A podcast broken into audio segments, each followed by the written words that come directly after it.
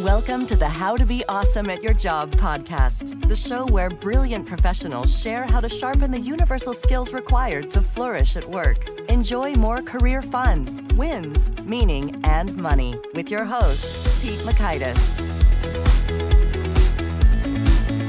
Hello, and thanks for joining us here for episode 530 with Julie Morgenstern. Julie is sharing how to organize your time and your life so you'll learn one, a foolproof approach to managing your time, two, the powerful questions that help you get a grip on your time, and three, how to keep your inbox from taking over your day. So if you want to check out the show notes or the transcript or the links to items we've referenced, you'll find those on over at awesomeatyourjob.com slash ep530 now, here's Julie's story. Julie Morgenstern is a New York Times bestselling author and everyone's favorite organizing guru. USA Today recently called Julie the queen of putting life in order. She's been featured in publications such as Forbes, Harvard Business Review, New York Times, Wall Street Journal, Time, O, The Oprah Magazine, and Redbook.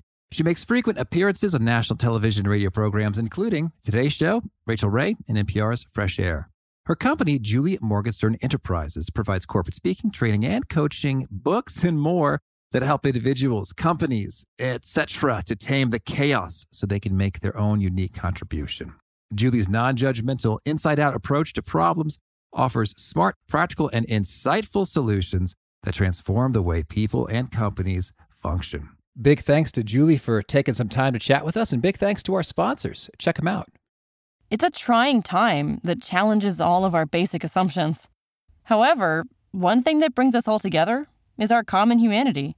Now more than ever, teams must come together and work together to solve big challenges. And Trello is here to help. Trello, part of Atlassian's collaborative suite, is an app with an easy to understand visual format plus tons of features that make working with your team functional and just plain fun. Teams of all shapes and sizes, and companies like Google, Fender, and even Costco all use Trello to collaborate and get work done. With Trello, you can work with your team wherever you are, whether it's at home or in an office. No matter what device you're using computer, tablet, or phone Trello syncs across all of them, so you can stay up to date on all the things your team cares about. Keep your workflow going from wherever you are with Trello. Try Trello for free and learn more at Trello.com. That's T R E L L O.com. Trello.com. Now, here's Julie. Julie, thanks for joining us here on the How to Be Awesome at Your Job podcast. I'm so happy to be here. Well, I'm so excited to dig into your wisdom. But first, I want to hear so, if you've got over 30 years of experience as a professional organizer, for folks who've got some clutter in their lives, do you have any pro tips or tricks that you use over and over and over again that the rest of us lay people should know?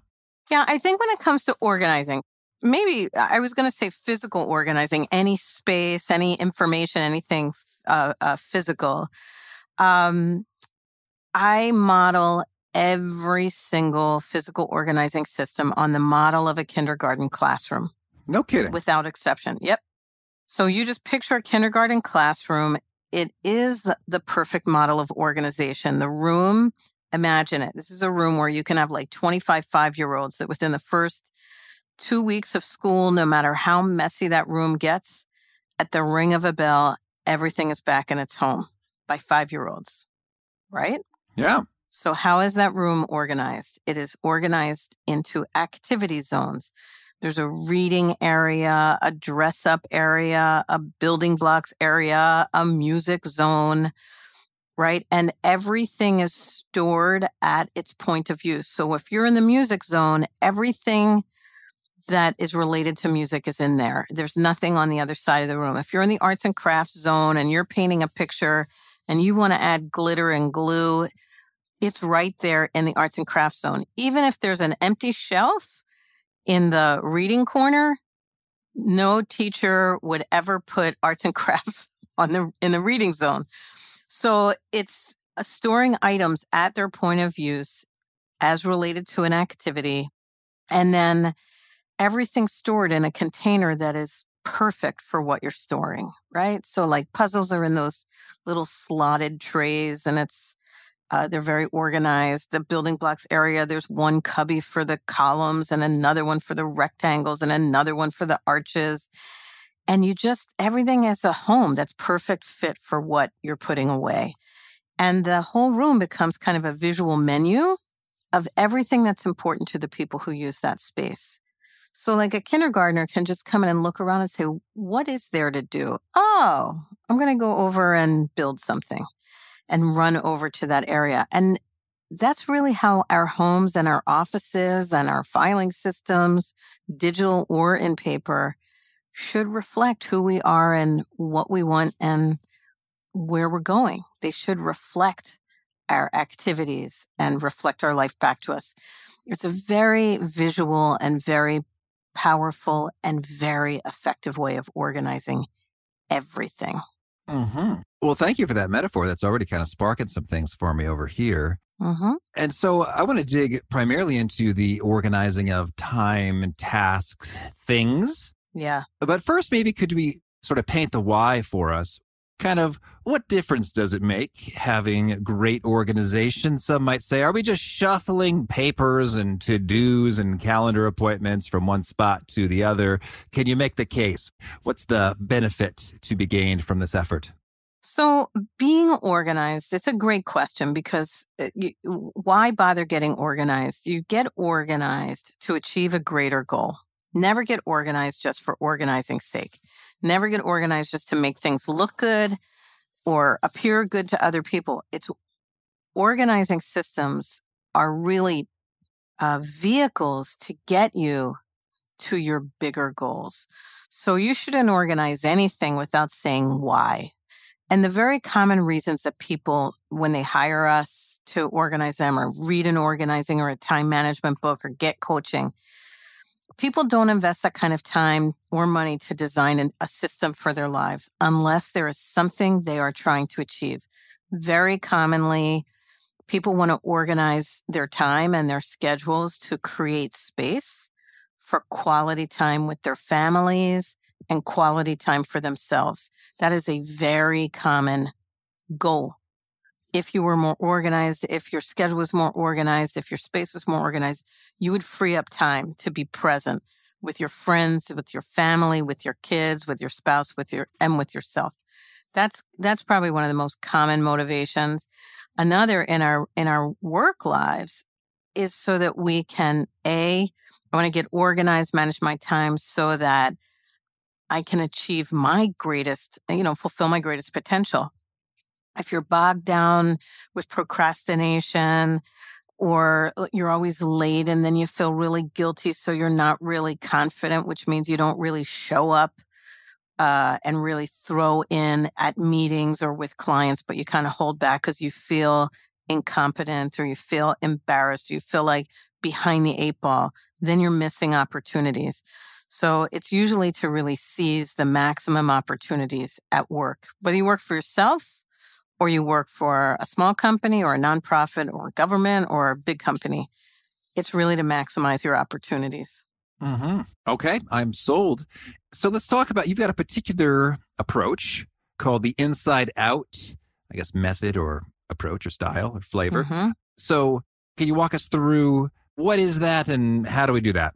Yeah. So organizing from the inside out is really about designing systems that reflect your unique personality, style, and goals so that it's very natural and easy to maintain. And um, too often we try to organize from the outside in. What does that look like? You just ask somebody else, like, oh, how do you, which app do you use for your to dos or your calendar? Or, you know, how many to-dos do you put in your list for the day and or how do you organize your closet and or we buy containers or we buy tools and we think those tools are going to organize us. They don't. You have to design your system the unique way you think and a, and your natural habits so that you don't have to change who you are to be organized, but it actually enhances and unleashes your full potential. And it works and it lasts, right? Well, that sounds awesome. Yeah. Well, can you give us an example maybe of, hey, given your context or your style or approach, you might want to choose A over B? Yeah. I mean, okay. So I'll give you one or two examples. So one is people are like, how, where do I keep track of my to-dos? It's one of the universal questions of today's era because there are so many options and our to-dos come at us from so many different directions. And if you don't have your to-dos all in one place, you lose a lot of time to transferring information or working on something, but you know, you're kind of worried that what am I missing? So you're not really focused on what you're doing because you don't know what you're missing. It's a big problem. So people are like digital or paper. That's the big first cut. So usually I will ask people if they are to sort of identify are you a visual tactile person or you kind of a digital linear person? And a visual tactile person will remember where on a page they wrote something. They're like, oh, that was like three pages back in the upper right corner in green ink. Like they have a visual tactile memory of where information is. And if that, if you relate to that, then you are probably best on a paper uh, to do system because the act of writing pen to paper emblazons it on your memory, helps you process and group similar kinds of tasks. And you, and and just writing it helps you process what you're doing. And if you try to do it digitally, it, it's not sticky. And if you're, you know, so that's like one cut. And then if it's paper, then you just have to sort of search through the various products that are out there. That's one example. Hmm. Okay. So that's intriguing and very descriptive. I think some people will say, "Yes, that's me," and that'll kind of resonate right away.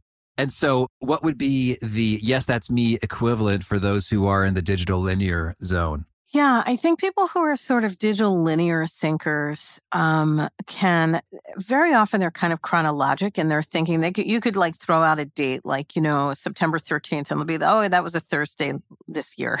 It was between my sister's birthday and you know when I had that proposal due. Like they think numerically, uh, chronologically.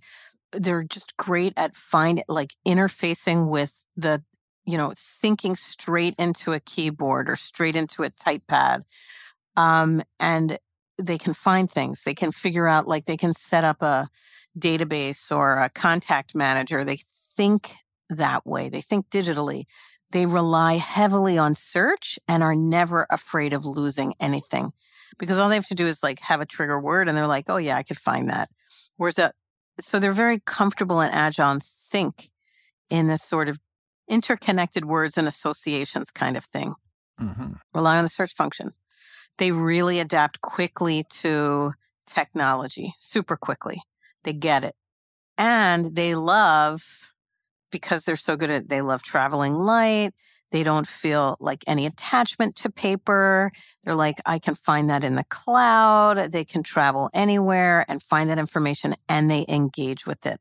They don't find it overwhelming right? They mm-hmm. don't glaze over in front of a screen. They're using it as a tool. They get it. Okay, understood. Thank you.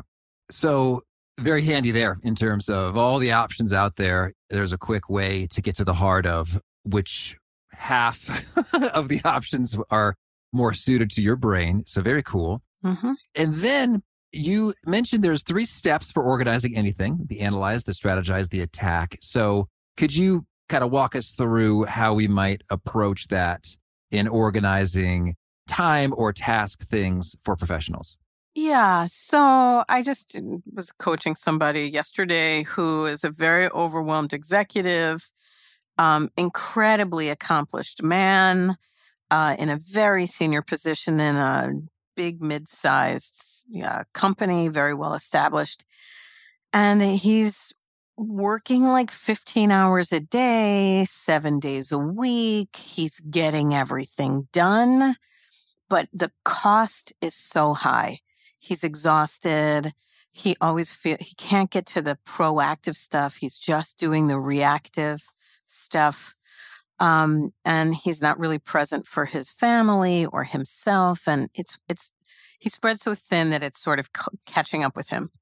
And so he's like, uh, how do I fix this? So I can't just come in and say, hey, let's get you a to do list as a starter. Mm-hmm. That would be an outside in approach, right? That's sort of an attack first, ask questions later approach. So analyze, strategize, attack is it's a three step process to finding the system that will work for that person. Analyze is you first have to ask a series of questions to really zero in on what needs to be fixed and what doesn't. So I always ask questions like, tell me what is working. right? What's working about your system right now? What are the things that always get done? What are the things that, you know, in his case, I could, you know, try to come up with his examples, but in his case, everything was getting done. That was working. What wasn't working was the number of hours that it was taking. So that starts to lead to uh, uh, narrowing in on the problem to be solved. And what is it that you're trying to juggle your time between? That's part of the analyze, which is what do you need to fit in time for to be truly balanced, right? So, and all of us have to decide that when it comes to our time. What am I really trying to bounce my time between? What are the core, like the big buckets? It could be like, I don't know, in your field, you know, you do a podcast it's, you know, researching guests. It could be writing, you know, there's research, there's writing, there's production, and then there's like administrative follow up. That would be like the four buckets, maybe. So we all have that. And analyzing is to really understand what is it that I need to bounce my time between? And then how, where's my time currently going? And I always do that uh, and encourage people like, you have to think of your time as a, it's like a closet that's it's a limited amount of time that's only going to fit so much. So, how much time do we have to work with? Are you working 10 hours a day, eight hours a day, 12 hours a day? What's the size of the container for your work? And then what has to fit inside? And how are you organizing it right now? What order do you tackle things in? How do you handle your mornings? When do you do your administrative stuff? Is there any order at all? Or is every day different? So that's the analyze. Where are we right now? Then strategize is where are we trying to get to? So what would your schedule look like if it was in that shape size container and it fit everything you really needed to do? We kind of really do a graph, figure it out. Here's your ideal schedule. And then attack is how do we get you from where you are to that ideal schedule? And that's all the time management skills. What do you what do you add to your schedule? What do you take out of your schedule? What do you what in your schedule needs to be done more efficiently? And then you just tool it until you get the person where into that ideal state. It's very concrete and actually very uh it's like very practical and doable. Mm-hmm. Well, so I'd love it if you could perhaps share is there a power question or two that you find tends to yield loads of insight as you are moving through these three steps? Well, I would say, especially for listeners, there's really two questions if you want to start to get a grip on your time. And you just ask yourself, what am I spending too much time on? And what am I not spending enough time on? And then you go about making adjustments to get those things in the right order. So if you're, I'm spending too much time on email, on writing, on administrivia, on what, you know, what am I spending too much time on? Then you look at that and you say, well, how do I eliminate that? How do I streamline that? I have this thing called the four Ds, which is, uh, what can I delete? You know, can I delete it? Can I just get rid of doing this thing altogether? Like it's really not enough value for the time invested. Can I delay it? Which is at this you know, this month, this quarter, this part of the year, this period of the business, I'm going to just put this off because right now we're in a, you know, I don't know, we're in end of year financial wrap up. So I don't, I can't also do that strategic marketing plan, whatever. That's a delay. Can I diminish it? Which is, is there a shorter, quicker, more efficient way to do this? And there very often is, right? Like we, we just need to find an efficiency and operationalize a repeat task so that it takes a quarter of the time it does because it's more efficient? Or can, eh, can I delegate it? Can I give this to somebody else to do? Because that's no longer the highest and best use of my time, but it's still really essential for the company, for the business, for living.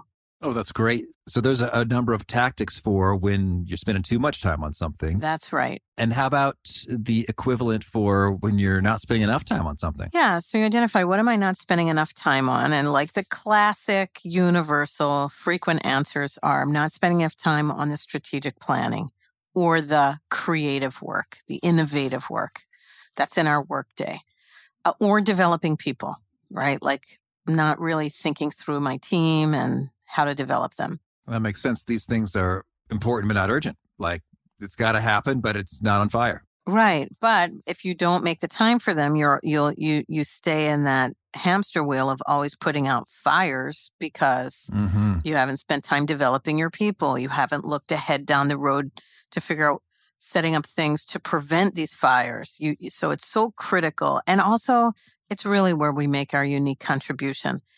We do not make our unique contribution in constantly fighting fires and all the little stuff. It's in the big thinking where each of us make our unique contribution. And everybody knows that whether they articulate it in their brains or not. It's like this is where the meaningful work is. This is where I can solve problems and make a contribution, but I need time to think.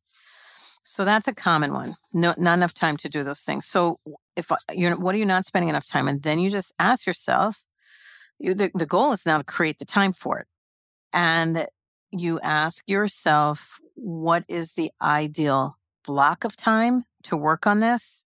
Which I I highly recommend you think about as a daily, not like once a month, but what's a daily, daily strategic planning, daily thinking time, daily research time, quiet time.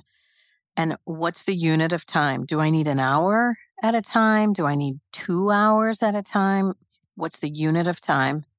And what is the optimal time of the day for me to do that? And then you claim it. You just claim it. A lot of people, it's first thing in the morning, right? That that's when their head is clearest and they can protect it the most because they have the rest of the day to catch up to any of the urgencies of the day. You you grab and block off the first hour of your workday every day or the first 90 minutes of every workday. Or if the first hour is not going to work, maybe it's between 12 and 2 every day when people feel permission to like disconnect because they might be at a business lunch. So, but know that they've got a two hour block with their deep thinking time. So you claim that, claim that time and you make it a regular daily appointment in your schedule. And then you let all the other stuff work around that. Mm-hmm. And there you go. You've reduced the thing that's monopolizing your time and you have created the space for the most important thing you're neglecting right now. And life changes very quickly. Your sense of control and meaning and impact changes just on those two questions. Oh, I love it. Thank you. And when it comes to thinking about the time of day for things, you've been so bold as to write a whole book called Never Check Email in the Morning. Can you tell us why don't we do that and when should we do it? Yeah, I mean, email is a uh, delivery mechanism for messages and requests and reminders and junk mail and solicitations and all kinds of things. But all in all, it's a reactive device, right? Everybody wakes up in the morning and has something they really want to get done that day, personally, professionally. If the before you get to what you know you want to do, your proactive task or activity, you check email first.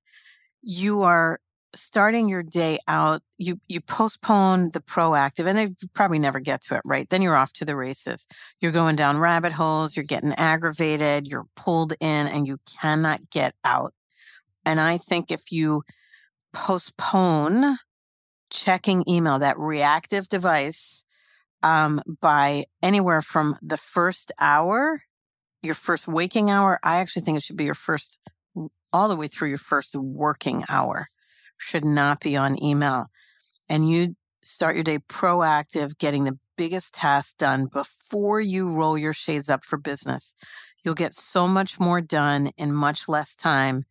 And you start out you in control of technology, not it in control of you. And if you can start your day in control of technology, any other time of the day that you want to put your device away, you'll be able to. But if you can't do it for the first hour, there is not another hour in the day you're going to be able to put it down. Mm-hmm. And I'd love to get your take on this. I buy that and I try to practice that. And Mm-hmm. then sometimes that really important thing that I'm doing, I need to get something out of the email to do that. Yeah. And, and then as I open it up, I see all the other stuff. And it's like, man, how do I do this? I, have even tried to like put a piece of paper up to hide some parts of the screen. I know. What do you do? it's really tough. So I actually think for your most important thing in the morning that you're going to work on, if you pull everything you need by the end of the day before, then you will sort of avoid that situation at least eight out of 10 times. You're going to reduce the need to go in because you pulled it the day before. You were like, I'm going to work on that proposal. I'm going to work on that document. I'm going to pull the research. You pull everything together so you are set by the end of the day before for your morning's task. You don't come in and get set up. You set it up the day before. That's one thing. If your your first to do requires you to be on your computer, it requires a lot of discipline and hacks to stay focused. One thing could be that before you go in, you, eh, you set your alarm on your cell phone and say, All I have to do is go in, find that email with the attachment and download it, and then shut down my email. That's all I need to do. You know where it's going to be, you know what to look up by, you know, search. That is a five minute task. You set your alarm for five minutes you go in, you get the thing before that alarm goes off and then shut it down. It's like, think about going into a supermarket, right? Like how often you go in a supermarket without a list? You thought you went in for three things, you'd come out with six bags of groceries. But if you go in with a list and a short time, you know, time limit, it can help keep you focused. But takes a lot of consciousness to do that, which is what we have to do in our screen dominated lives. We have to stay conscious. Mm-hmm. Well, that's helpful. And I like when you say pull it in advance. I mean, there's all sorts of ways you could pull it. You could print it, you could save it. That's right. I'm thinking about just making in Gmail just like a super query in terms mm-hmm. of I only want to see messages from these five people. Exactly. And that's sort of what's there waiting for me yep. on the email screen. And it's like, all right, well, that's what I have. And I'm just, mm-hmm. I'm not going to kind of delete that search query. I'm just going to keep that filter up. Mm-hmm. So I dig that. Uh, Julie, tell me anything else you want to make sure to mention before we shift gears and hear about some of your favorite things? Just that when it comes to organizing your time, I think to recognize that you can stay as practical as possible, try to only solve one or two problems at a time. Don't feel that you have to overhaul everything at the same time. It's impossible just focus on, you know, make a short punch list of things that need to be tooled or retooled and do them one at a time. And you will see that any aspect of your time management that you address and you adjust and you tame or conquer will pay off in all of your other 168 hours of the day, right? That's uh, of week. I mean, we have this 168 hours of a week to work with. You make a change in any one area and it's all interconnected and everything else lifts. So don't try to do everything at once. Just solve one problem at a time and you'll see big impact. Mm-hmm. All right. Thank you. Well, now could you share with us a favorite quote, something you find inspiring? One of my favorites is a Winston Churchill quote, which says, When going through hell, keep going. Mm, love it. Thank you. Yeah. And a favorite study or experiment or bit of research? There was a study done by the University of British Columbia sometime in the last five years that studied the impact of batch processing email versus continuously processing email.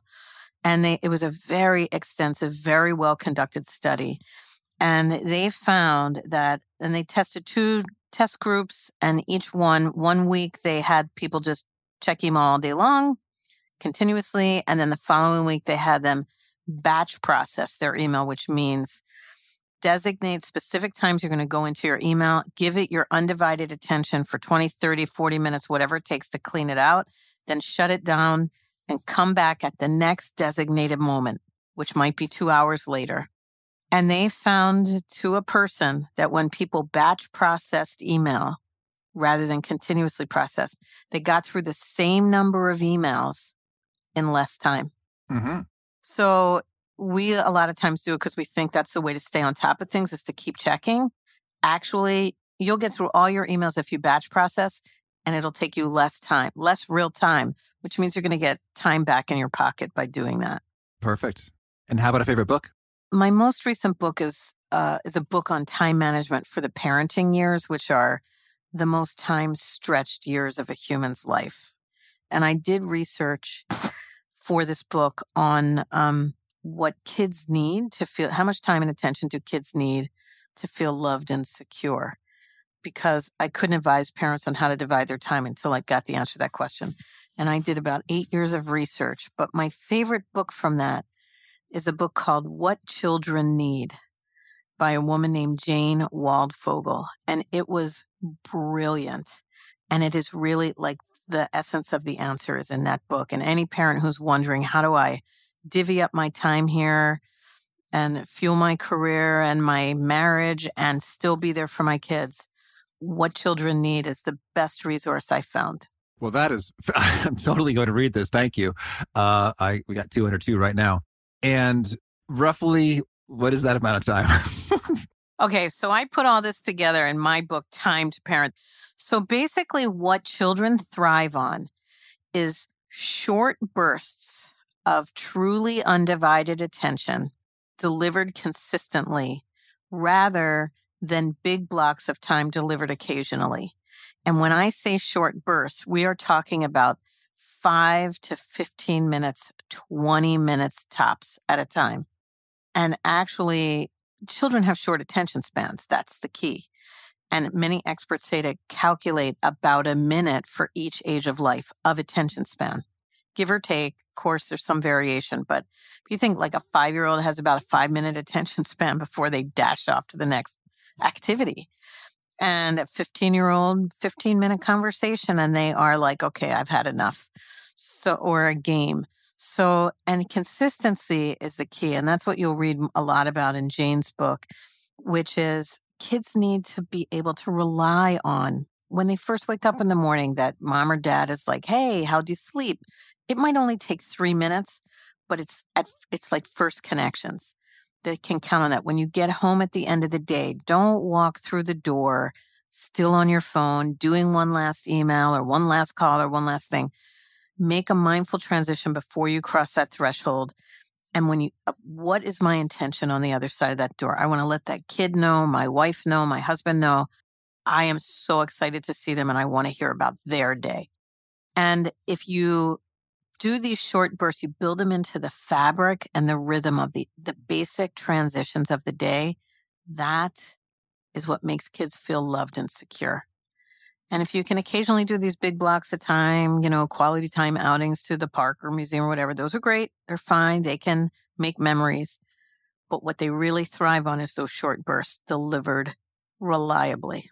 It's very freeing. Mm, thank you. You're welcome. And if folks want to learn more or get in touch with you, Julie, where would you point them? I would say come to my website, juliemorgenstern.com, and you can poke around there. You can read about the books. You can read about Time to Parent, uh, the Never Check Email in the Morning, my other books. We have a couple newsletters you could sign up for. We have a Contact Julie uh, tab where I welcome comments, questions, queries, and we will absolutely get back to you. And uh, and you can find me online, Instagram, just Julie Morgenstern everywhere, Twitter, Instagram, LinkedIn, and Facebook. Mm, perfect. And do you have a final challenge or call to action for folks seeking to be awesome at their jobs? Yeah, I would say the call to action is to define so clearly what is your unique contribution? What is it that you bring to the table that you know your company hired you for?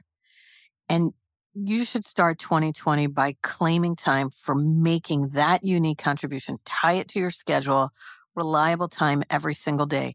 You do that and you will start to really feel not only a great sense of satisfaction, but a great sense of control and contribution. And you will start to see real results for it in every other aspect of your life. Mm-hmm. Perfect. Julie, this has been lots of fun. I wish you all the best in your organizing adventures. Thank you so much. Great to talk to you, Pete. I really appreciate Julie's insights and I really appreciate our sponsors. Check them out. I got such a kick out of Julie's take on paper versus digital and how to know which one suits you because I've I've heard both camps of arguments and thought, oh man, paper sounds really great. Hmm. Oh yeah, digital, I'm really enjoying that. Hmm. Which one is the best? I love things being optimal. And so I like the way she pointed that out that for me, I am the person who says, oh, just put it there. I can search it later. And I do. And it works well for me digitally. And I don't so much remember the placement and colors of things on pages. Although that happened a couple of times when I was studying, I remember in high school, like, oh, yeah, that was in the blue box in the bottom right hand of the page where it explained this thing about photosynthesis or whatever. But that was more rare for me. Anyway, those are my own reflections. I am a digital guy. And in fact, I am guilty of when there's sort of a bunch of stuff in a room and I'm trying to clear it, I'll just sort of put it in a box or a bag and in my head, that means elsewhere, like not here. It's like I've pushed archive, but it doesn't quite work that way. Because I can't just push a search to get all my stuff. I actually have to know where it is, not just that it's elsewhere. There's no magic search button, unfortunately. Anyway, that was helpful for me. I hope you found some things that are helpful for you. Again, the show notes, the transcript, the links to items we've referenced are at awesomeatyourjob.com slash ep530.